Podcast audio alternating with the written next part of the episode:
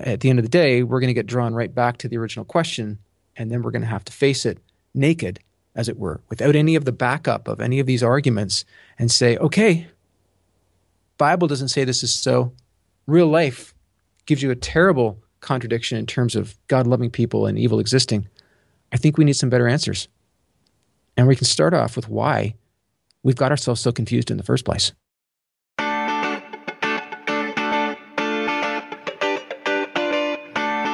Welcome to Untangling Christianity. On this show, John and Gregg attempt to diffuse destructive ideologies, unsnarl confused ideas, consider love and truth in Christianity. All right, sounds like last week things took an interesting turn in your Sunday school discussion group last week. Why don't you tell us about that? yeah, yeah, it was definitely a little more than I expected. Um, not least because we had instead of just having the the adults in, um, I was pretty pleased that a friend who is sort of taking or overseeing a class with the uh, the adolescents, so the kind of I don't know twelve to eighteen year old group.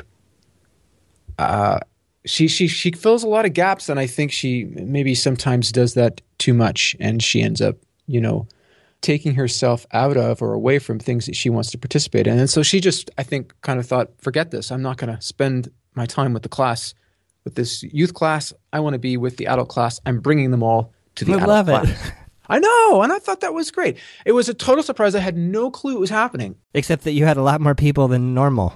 Well, they just started showing up and sitting down, and I knew what was going on. It's just I'm in the middle. Like I have been, I guess the, the the trajectory for me in this class, and we've been talking about this, is I've been trying to figure out how to present some of this material, and I think the, the whole of last year, I did it by just trying to solicit opinions, solicit ideas, and they might give four or five. I might draw two out, and then we might follow that that trail of two, and they might add three or four more, and I might take one or two of those, and then stitch them together and try to lead them. And I think what I've realized is that's good for certain groups of people. But I think when, when you and I touched on this, maybe it was last episode, uh, about this is a culture of trust relative to Christianity and the Bible. And I am accustomed to a trust, a culture more or less of suspicion, or at least a mixed culture, where suspicion is already healthily.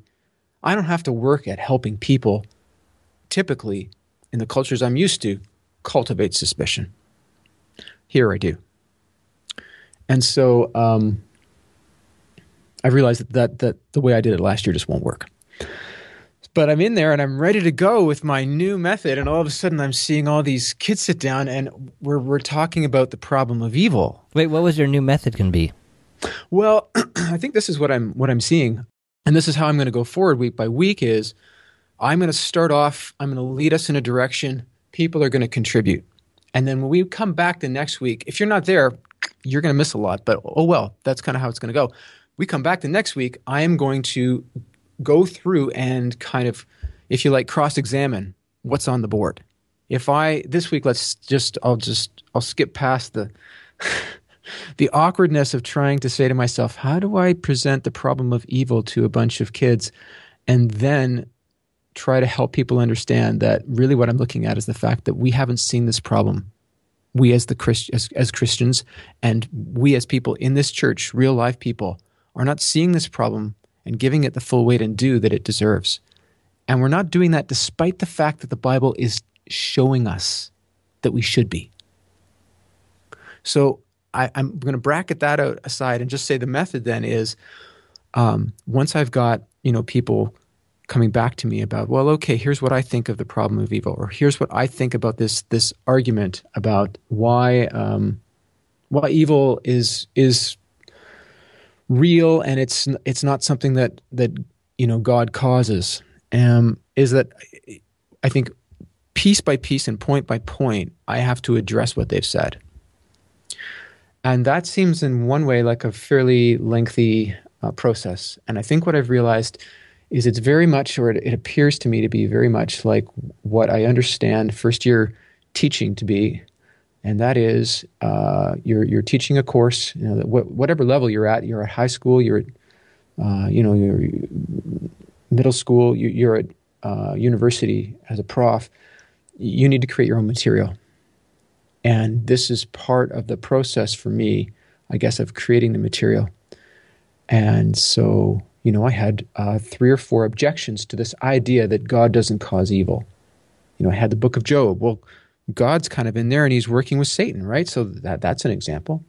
And then I had Romans 8.28, which, uh, let me just, to, to, to avoid misquoting, I'll actually quote, seeing as I have my Bible handy and right here in front of me. Um, this is reading from the NRSV. Um, we know that all things work together for good for those who love God. But typically, people quote it as God works all things together for good. And that's a pretty important um, difference. And then I also had somebody say a couple of things about um,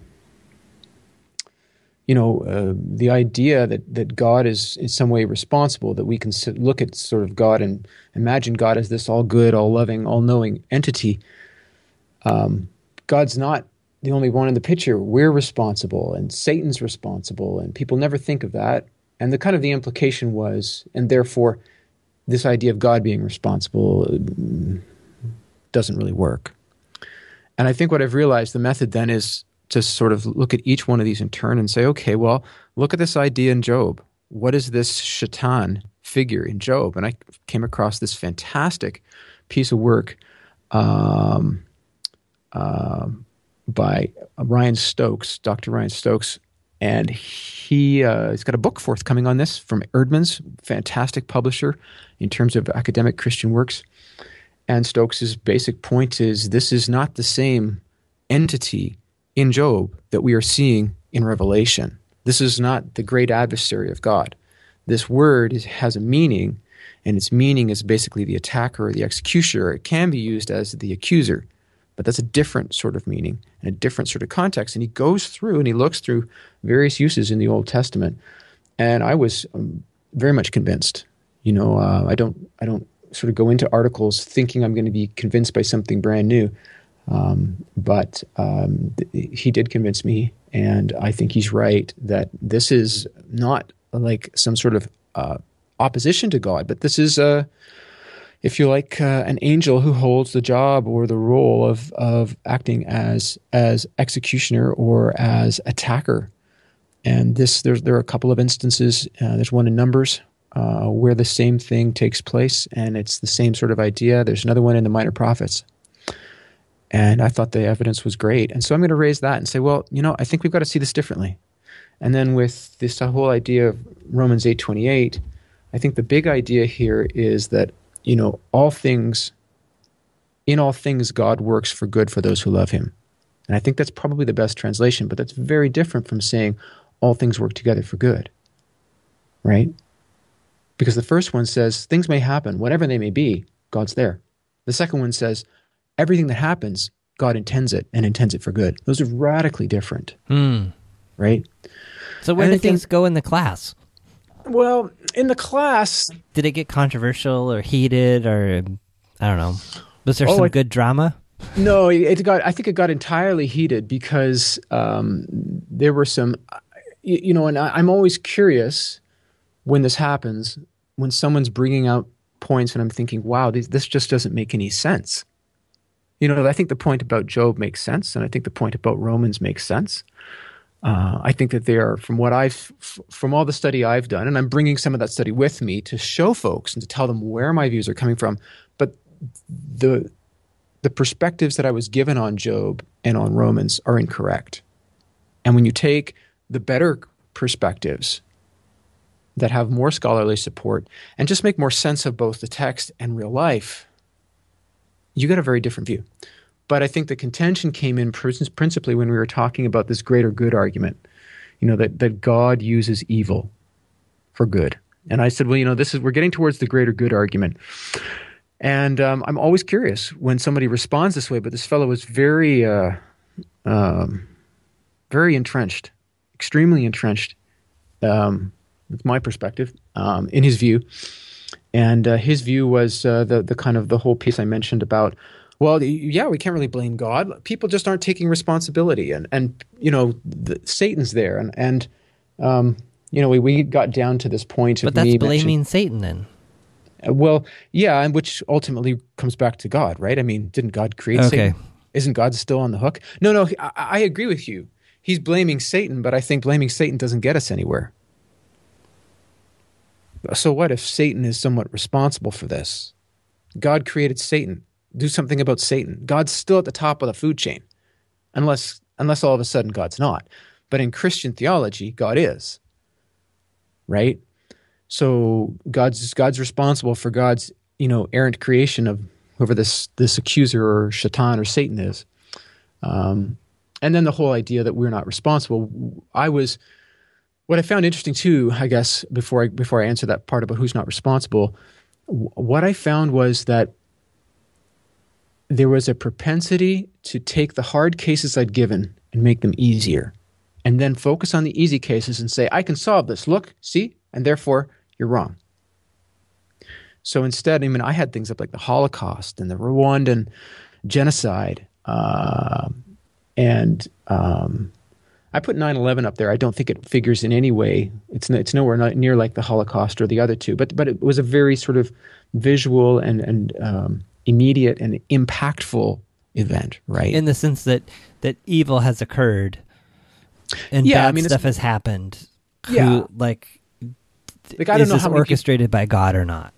Yeah, yeah, is this is this orchestrated by God or or is is better yet? I think part of part of the issue is are we willing to say, you know, and, and I guess the way I had put it out to the class initially, and I put it to on the follow up sheets from Sunday school is look, you've got in what we call the Lord's Prayer, maybe what we should be calling the disciples' prayer, you have this indication of, you know, your kingdom come, your will be done on earth as it is in heaven. Now, if it was already happening that way on earth, we wouldn't be praying that. It would be senseless. We're asking for things that are not yet the case. So God's will isn't being done here. God's kingdom is not fully come here. It's partially come, sure. God's will is partially being done, sure.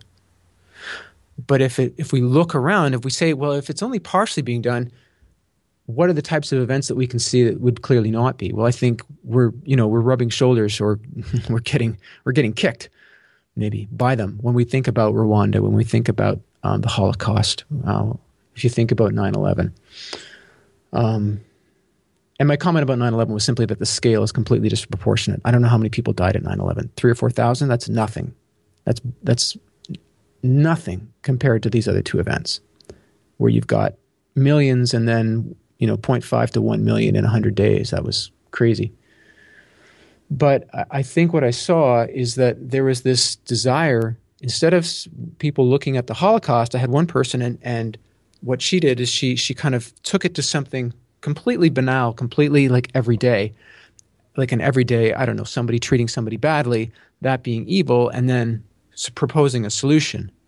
You know, and I think it was interesting to me that I really had to keep people not simply on track with here's the topic, but here is the part of the topic you need to focus on. And if you don't do that, you're not going to get to where you need to go. We're not going to get to where we want to go. Hmm. So stick in the hard stuff. Don't make it easy. Don't give yourself a break. You know, it's sort of like uh, if you're if you're up for a run, don't skip the hills. Run the hills because that's where that's where the big gains are going to come.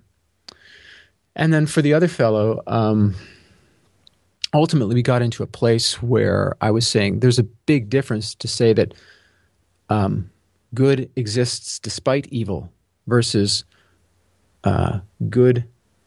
You can't have good with without evil. Yeah, you, that, that a good good occurs from evil, and his and he just responded to me as you know, well, that's just words. Those are all words, and and I think following up with a couple of people that that caused a, a lot of a lot of, of of anger. You know, as did the comments about people. You know, it's not we're not taking responsibility because of course I think that's that's ludicrous. You know, I think human beings are taking a lot of responsibility when we think about things like the Holocaust. I mean, we had the Geneva Convention that came out in 1947. Uh, we have the UN that was developed uh, to try to um, respond to these major incidences of, of, of people destroying and maiming other people. And yet we still have the problem. We still have the issue of uh, the Holocaust occurring, genocides occurring. Uh, the Bible telling us, you know, the, the, the, the, disciples' prayer saying very clearly that God's will isn't being done. And so, how do, what do we make of that? How do we deal with that? How do we understand that? And of course, the, the, the place that I think we're going to need to go to eventually is well, God's not fully in control.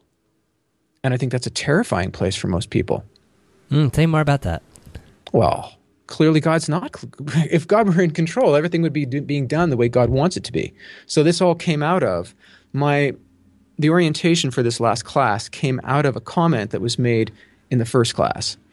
So the, we just had the second one. The, during the first class, somebody said, God is kind of overcoming all of these difficulties. God is God's will is being done, if you will. Things are working out God's way, so to speak, moment by moment, all the time.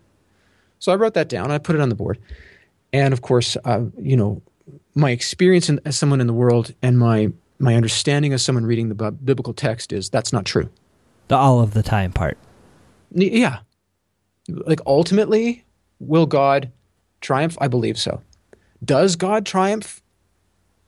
interspersed? Yes, I believe so. Does God triumph all the time? No. No, God doesn't. Because if you take that view, then all of a sudden you have to explain Rwanda and the Holocaust are examples of God triumphing. And then we get into this huge contorted logic of, well, if you like, the greater good argument. Well, it, it, bad things, but God needed this for something good to come along. And that's the greater good argument. Yes. You've got to have bad. You got to have something bad so that God can come along and do good. Well, sort of. It's it's more like God relies on or needs evil in order to bring good. Good or evil, you could say it even in a lighter way, but it still has the force. Evil is necessary at times in order for there to be good. And what do you think is a better way of putting it? I would say evil is not necessary at all. I would say that a child knows what a hug is without being slapped first. And you know you like it. Right? There might be something more you there might be more of a shocking or jarring contrast. I would agree to that. But you might also have uh, withdrawal. You might also have this kind of defensive detachment that's talked about in in um, psycho- psychological circles. Um, there's a whole bunch of negative ramifications that are possible. And so the greater good argument, in my mind, just doesn't hold up, doesn't work. Um, it's not what the text seems to say. And when I think about who this God is, and I think about these events, and I think about um, what it would mean for me to engage with a God for whom uh, ultimately I, I couldn't, I, I would have no ability, no way of discerning whether something is in fact valuable in God's wish because this is an evil that God needs versus this is an evil, no, God's against this one. Where is God against any of them? And if God, but if Christians would say you can't know because God's ways are not our ways and they're bigger than us. Yeah, but I mean, these are not the mysteries that the text talks about. The Jews are in absolutely no quandary about whether God loves them or not. When they're standing there, when they're in the land, even when they're at Sinai, there's no question they've just come through the Exodus. They've seen firsthand what's going on. And even when they're in the land, there are one or two of them. I mean, definitely uh, uh, Joshua and Caleb, who remember they're part of this. So, so to say that God's ways are above our ways, I mean, that, that's ludicrous. That's, that's like saying God loves us in a way that's totally removed from what we consider to be love. Well, how can we, we, we shouldn't use the same word then. If, if it's totally removed, it can't be love right? Like abuse is different from love. Therefore, we use a different word for it. But when we use all the same words, we use truth, we use gentleness, we use you know justice, etc. We use all of these words, and, and I think that this is just a, this is a on the one hand it's a cop out, but I think it's an indication of something much much deeper. It's a it's a very um, it's a way of deceiving ourselves into keeping a, a, a, sort of a mode of understanding God, and so a mode of understanding us that consoles us from the dangers and the harms of our world. We live in a world where we have very tragic situations. And they happen all the time. And thank goodness, I mean, I'm, I'm, I feel so thankful I live in North America because these things happen much less here. But I think what tends to happen is Christianity can be used as a means of both accusing others and accusing them sometimes falsely while whitewashing myself. It can also be a means of consoling myself against things that I really have to face. We'll say more about that. Which one? Well, the cons- consolation or the yeah, the consolation piece. Well, I, I think what I think that's exactly what's happening here. You know, you have people who um, I'm sure within the group, let's say on Sunday, there are individuals whose lives have not gone well, where things have fallen poorly for them, whether it's with work, whether it's with family, whether it's with social context. Um, and part of what a lot of people need, and I know I needed this before when I was a Christian before. So you know, I don't think everything I was as a Christian when I when I was first a Christian was was and I, I mean before I became an agnostic and stayed an agnostic for seven years.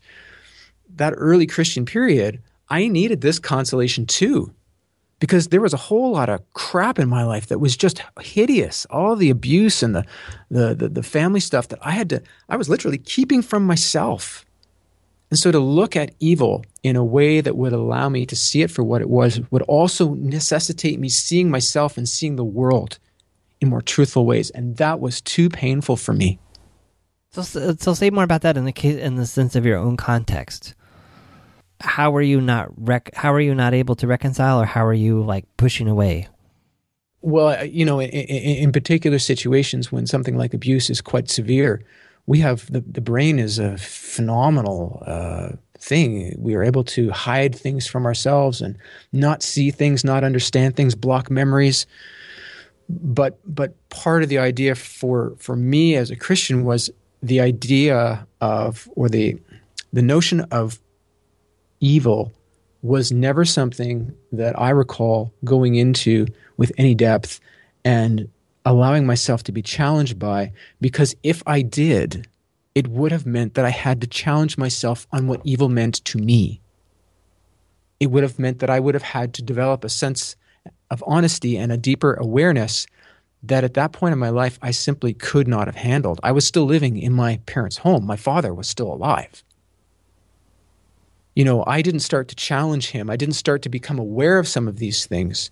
My my my extraordinary anger and then remembering some things until I'd moved out. It was not safe. Even as a even as an 18-year-old man, I was still too afraid of, you know, being in the same house with him. So I don't know th- how much that answers your question.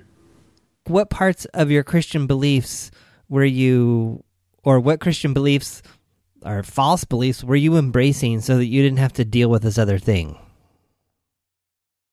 Well, I think that God can allow evil, that God will work with evil. The, the notion that, that, that in any way Rwanda had to happen, or that God will, God uses Rwanda as a tool. I remember being at L'Abri in 99 in the summer, and there was a guy who came there. He was only there for a couple of days. There was a massive earthquake in Turkey. It killed 60 or 70,000 people. It was, it was, it was, it was huge.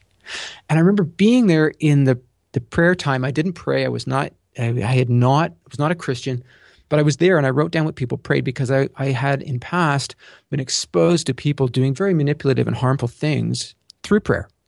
And this guy, in his prayer, thanks God that God showed God's glory by killing all, by destroying all these people. What? I'm, I am, and this is the only time in that whole time I have sat in that room. It's on a Monday, as you know, it takes place. and I just, as soon as he finished, I spoke. And I didn't speak to him, but I spoke to the room. And I could not countenance that type of absolute disconnection with the pain and the misery and the suffering. What did you say? I, I don't I don't recall. I, I, I said, you know, I'm I probably spoke for the, the, value of people's lives and the, the tragedy and the uh, the pain and the loss and the suffering and that these things are real and that God gains nothing by being some sort of beast who destroys people to show how how powerful he is. Like the, the, this is kind of these are warped notions. These notions run entirely counter to the character of God as established in the Bible. These are very sort of could be like Zeus, could be like some other I don't know uh, uh, Babylonian or Assyrian gods, but this is not the God of the Bible, right? And so on the one hand if if I was faced with this type of God, I mean, I would, uh, I would despair and die. That's what that's what I would do. Because if if if there is some sort of all powerful being bent on destruction, I'm not going to worship it. I would not. I just would die. I would say, forget it. You know, I've gone through this this this thing, this this path. It was part of what it was for me to leave Christianity was to say, what if God really is this monster? And my answer was if God really is this monster who, you know, to use this fellow's example, likes to show his glory by destroying people in Turkey or needs to kill 5 million Jews to, to get a point across in something good, then I want nothing to do with this God. You may be alive, you may not be. You may be real, you may not be. I don't really care. But if you're anything like this, we're done. I'm through. And if you want to hunt me down and track me down, I guess you can do it if that's the type of thing you are if you really exist. But the odds are you don't exist, and the odds are nothing ever will happen. And that you know that was my perspective largely on God. God is some sort of um, either ogre who does terrible things or permits terrible things, or just is is indifferent, you know, or is non-existent. So um, I think the need to console ourselves is the need not to look at the reality of the situation and not to do the hard work, the hard work of engaging with the biblical text. And the other piece that this gets to is, and part of what I'm going to present this Sunday is, the Holy Spirit is there to guide us in truth and to teach us. To teach us what? To remember Jesus, to think about the things that Jesus said, to kind of make that link back to Jesus. He's even for you, for you and me who, who, who have never met Jesus in, in, in the person, in the flesh. That's the idea. But if you're thinking that the Holy Spirit is there to replace your mind and your hard work and the work of the body, let's say the body is the metaphor we use for Christians, the body and those who are more capable and able when it comes to understanding the Bible, if you think that's what the Holy Spirit's doing, you have completely either misread the text or you're reading it in a way that's very self serving because it's permitting you to do things with the Bible you shouldn't be doing. Namely, to take it and read it and say, that's what it means. No, it doesn't. It, you know, you, you, you may be right, but, but guessing at it is not the way to get a, a good answer. And so, yeah, I think that whole piece about not thinking that we can um, understand the text right off and thinking that oh if i'm reading uh, romans 8.28 then that's just got to mean that the, the, other pieces of the bible let's say the, the disciples prayer that doesn't really matter as much. I can choose one over the other. Well no you can't. You need to choose both. And if they're not if they're not connecting if they're not reconciling then probably the idea is you, you need more help right? We all do. That's part of what it is to be a body. So is that where you're leading then then on sunday mornings well, I'm going to start off with that piece about the Holy Spirit. So I think there's certain things I've got to. One of the things I'm realizing is I have to close down certain avenues because because there's a there's a tendency for folks to walk down these avenues, and once they go down these avenues, so there's the proof texting a- avenue, right? And so once I put out that piece about, well, you know what? If you think the Holy Spirit is there to replace your mind, your hard effort, and your your interreliance as a body on others who who know more and have studied more, then you, uh, I don't read that anywhere in this text. And of course, I'm going to bring up the parts of the text that I have got some information on and put out a couple articles and say, this is why I think this. But if anybody brings up a text from now on, my, my first question is going to be, how do you know that that's what it means? What work have you done? that should get interesting. Well, it's it's nobody asks that question at church. Right? No, they don't. I've never seen it asked. Well, it cuts down the freebie, right? We've got to cut off some of these freebies. So there's a freebie for anybody to say, to quote a biblical text and to have a, a degree of legitimacy uh, or believability about what that text means. And so I'm cutting simply that off. because it came from the Bible. simply because it came from the Bible and they're a Christian. So we're getting rid of this Holy Spirit inspires you to be just as good a reader of the text as N.T. Wright. No, that doesn't happen. That's not how it works. That's not real life. That's not the text. So that's no longer fair game. And then the other thing that I think has to be cut down or cut off. So cutting off the, I can quote whatever I want, the proof text thing, and then cutting off the, okay, I'll take your example in the same vein, but I'm going to make it much easier. No, no, no, no, no, no. We're, if we're working through the hard stuff, we're working through the hard stuff. And if you can't make it work in the hard stuff, I don't care if it works in the easy stuff. And to be really clear about that. And then I think the third thing is just to be to respond point for point and to really be clear about what I think and why. And then the fourth point, I think, is to be very clear with folks that, okay, we're talking about the problem of evil, let's say. This is a big deal. So you may not agree with me. I would like to know on what grounds you don't agree or in what way. Well, I don't think you've got it structured right. I don't agree in this way or that way. Okay, so would you like to bring something next week? Do you have a book? Do you have a reference? Do you have something you've been reading or somebody you know? And you'd like to bring something in. Uh, you know, you don't have to produce it on the spot. I'm not going to make people do that. I don't. I don't expect myself to do that. But if it's not about the truth or the accuracy of how something's being presented, if it's about how people feel about it, or it's about how people have been hurt or what their what their history is with it. Who taught me this? You know, this matters a lot to me because my granddad taught me this. And you know, this means my granddad was wrong. Okay. Then I'm willing to hear those perspectives and those arguments, but I, I think the fourth point is needing to distinguish very clearly when we are talking about truth and accuracy and when we are talking in terms of facts and, and um, proof versus when we are talking about something different. We're talking about how this has played out in your history, how you feel about this, those types of things. Because I think to be really clear, and I need to be clear with these folks, I'm not willing to play around with this idea of truth and accuracy.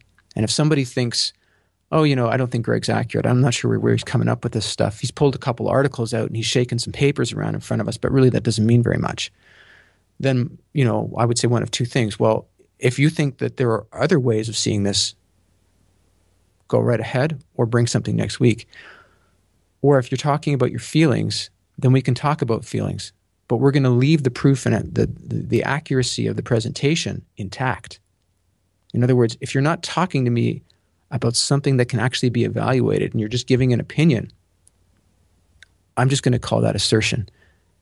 And mm. the only place for assertion right now is what you think, you know, we should be doing in terms of tea or coffee later on. There's no room for assertion here.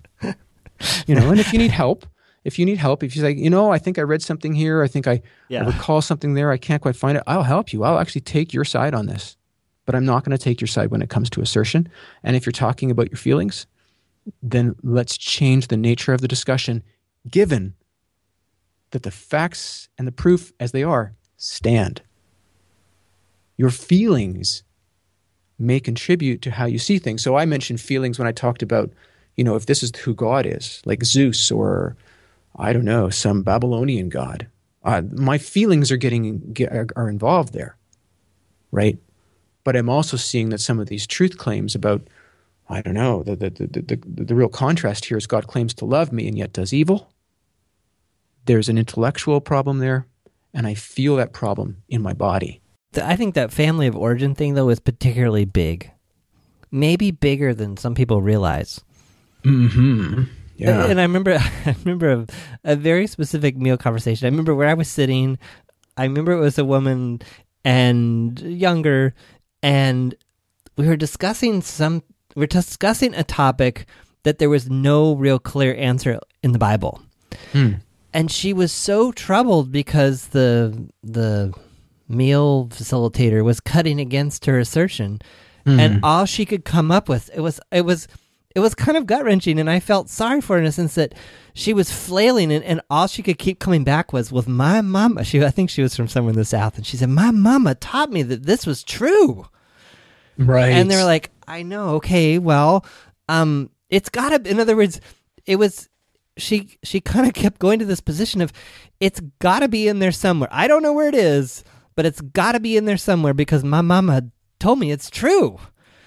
And Yeah. so I think there is Ow. something really big to what you're saying there because uh I mean I've experienced this a little bit of my own journey which is you know my family goes back several generations in terms of Christian belief and Mm-hmm. so for me to say well wait a minute this isn't adding up for me what does that say about all these people that have come before me and people in my family that I respect but yet it doesn't add up for me Mm-hmm. Uh, who am I going to cut against myself or them Mm-hmm. Mm-hmm. Yeah, no, that's a those are great examples. And it takes a really long time to unwind that stuff and get comfortable with it. Or comfortable yes. enough. And I don't know I don't know that you're ever perfectly comfortable with it, but I would say compared to when you and I first we were talking about this before we started. We've been recording and talking about this stuff for 4 years now. We've been putting it on the internet for 3. That's great. But I would say I'm in a much different place than I was when we started in terms of just being more okay with being at odds mm-hmm. with say it be my family or other people and just uh, i don't know maybe being able to just live more with that tension of saying wow this doesn't make sense to me and that doesn't Mhm. mean i have to throw everything away Mm-hmm. Mm-hmm. because i think that i think the the initial when you get into that position for the first time it's like oh my goodness i have to choose between my family or reality or the bible which one am i going to i have to choose one Yeah. and go all the way with it. And it's like, well, maybe not. And I know some people will hear that and be like, oh, wow, John, you are so liberal and you're so just like, you can have it all. I'm not, s- I'm not saying that. I'm just saying that there's, I don't know, there's a lot more shades of gray than I grew up with. That's what I'm trying to say, I guess. Mm-hmm.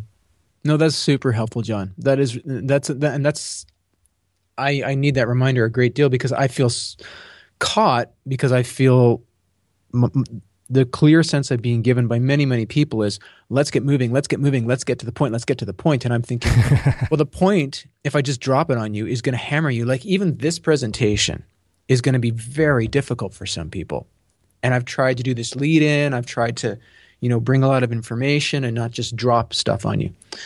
Now you're dropping away. Well, hopefully, uh, the the problem though is we haven't even got to the hard part yet. Right? Really? What's hard, that?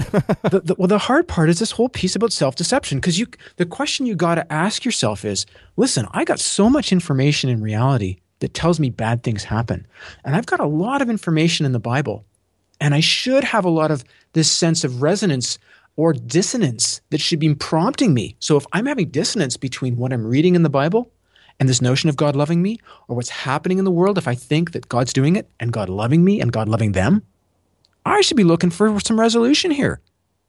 You should be getting on your horse and riding. Right? I, I appreciate that I'm I have the training and the background and the experience of a biblical scholar in certain ways. Certainly of someone who's got, you know, a lot of tools when it comes to interpretation. That's my area. But nevertheless, what's going on here? So there's a big question of why. Why is this? Why why are we like this? Why does it seem like we're consoling ourselves with this idea that God causes evil when that's very clearly not in the Bible? And that idea seems absolutely reprehensible when you think about it in the context of God loving us. And not just not just God loving me, I'm still alive. God loving that other pe- person who got killed in this way or used in that way or you know terrible things happened in these other ways. And the question of why only has one really good answer that I can see, and that's the direction we're going. And that's self deception. We are deceiving ourselves. There's an active, unconscious effort on the part of human beings to engage in sinful practices. And those sinful practices include Christians. And the outworkings of those sinful practice, practices are false religion. We create this picture of Christianity that doesn't mesh with the Bible because it matches our needs. We get to console ourselves. We feel better. But what happens to the people out there? What happens to all the people who aren't Christians and say, hey, you know what? This stuff stinks. As, as Susan said, and I, I won't pull punches on this one, you can bleep me if you want to. She said, it's like somebody comes up to you with a big pile of shit and says, doesn't this smell good? Wouldn't you like to have this? And she said it in the context of someone trying to pr- promote the idea that God doing evil things is okay and should make somebody in any way want to embrace this God who does evil as someone who loves them or as an entity that loves them. And so we're going in the direction of self deception. And we're kind of going to follow the line of the Old Testament prophets who would say, you know, it's not just that Israel turned away from God, it's that Israel turned away from God in such a way that they were telling themselves and reinforcing the message that we're doing just what we should be doing. So I think that's going to be the uh, that's going to be the real sting. Very interesting. Yeah. So we'll see where we go. Any more? Any more thoughts? No, I was just gonna say keep it posted. Well, it's happening every week so far, and uh, I think uh, I was I was I was shocked the first week. There were a lot of people there, and then, well, you know, you had the the adolescent class in there the second week, so there were I don't know twenty five people there. There was a heck of a lot of people there for the second. So if and I think the I've asked that the adolescents be there for the, at least the next class or two, so that we can wrap some of this stuff up and they see where we're going. Wow, that's amazing. So there you're really giving them some advanced concepts. Well, you know, and and one of one of the people said, you know, why should they have to unlearn things later? Hmm. Which I thought was awfully complimentary on the one hand and worrying on the other. You know, complimentary that I'm helping them learn better, but worrying in the sense of, well, what are what are they learning that they shouldn't be? Hmm. So yeah, I mean, we'll see. I'm pretty I'm pretty optimistic. I think it's I'm I'm pretty sure there will be fireworks to be to be true truthful, but I, I don't think they've ever had me say to them, "Okay, listen, you put this forward. Here's my view on this. I don't agree. Here's why. Here are these articles. You're welcome to read them. If you have other thoughts or other things, you know, and I'm not going to be so blow by blow, point by point, da da da da staccato with them. But nevertheless, I'm just going to walk through and say, okay, this argument, no, doesn't work. This argument here, no, doesn't work. This argument here, no, doesn't work. For these reasons and these reasons, and here's some of the backup and the proof, and you know, here's some things to look at if you want to see this. But at the end of the day, we're going to get drawn right back to the original question, and then we're going to have to face it naked, as it were, without any of the backup of any of these arguments, and say, okay, Bible doesn't say this is so. Real life gives you a terrible contradiction in terms of God loving people and evil existing. I think we need some better answers. And we can start off with why we've got ourselves so confused in the first place.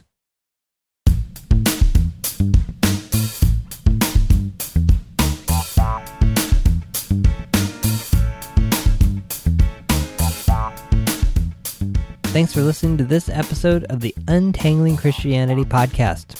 A summary and resources for this episode are at our website, untanglingchristianity.com. If you'd like to join our private Facebook group or reach us by email, send your request, questions, or even a simple hello to feedback at untanglingchristianity.com. Music on this podcast is provided by Kevin MacLeod at Incompetech.com and is licensed under a Creative Commons license.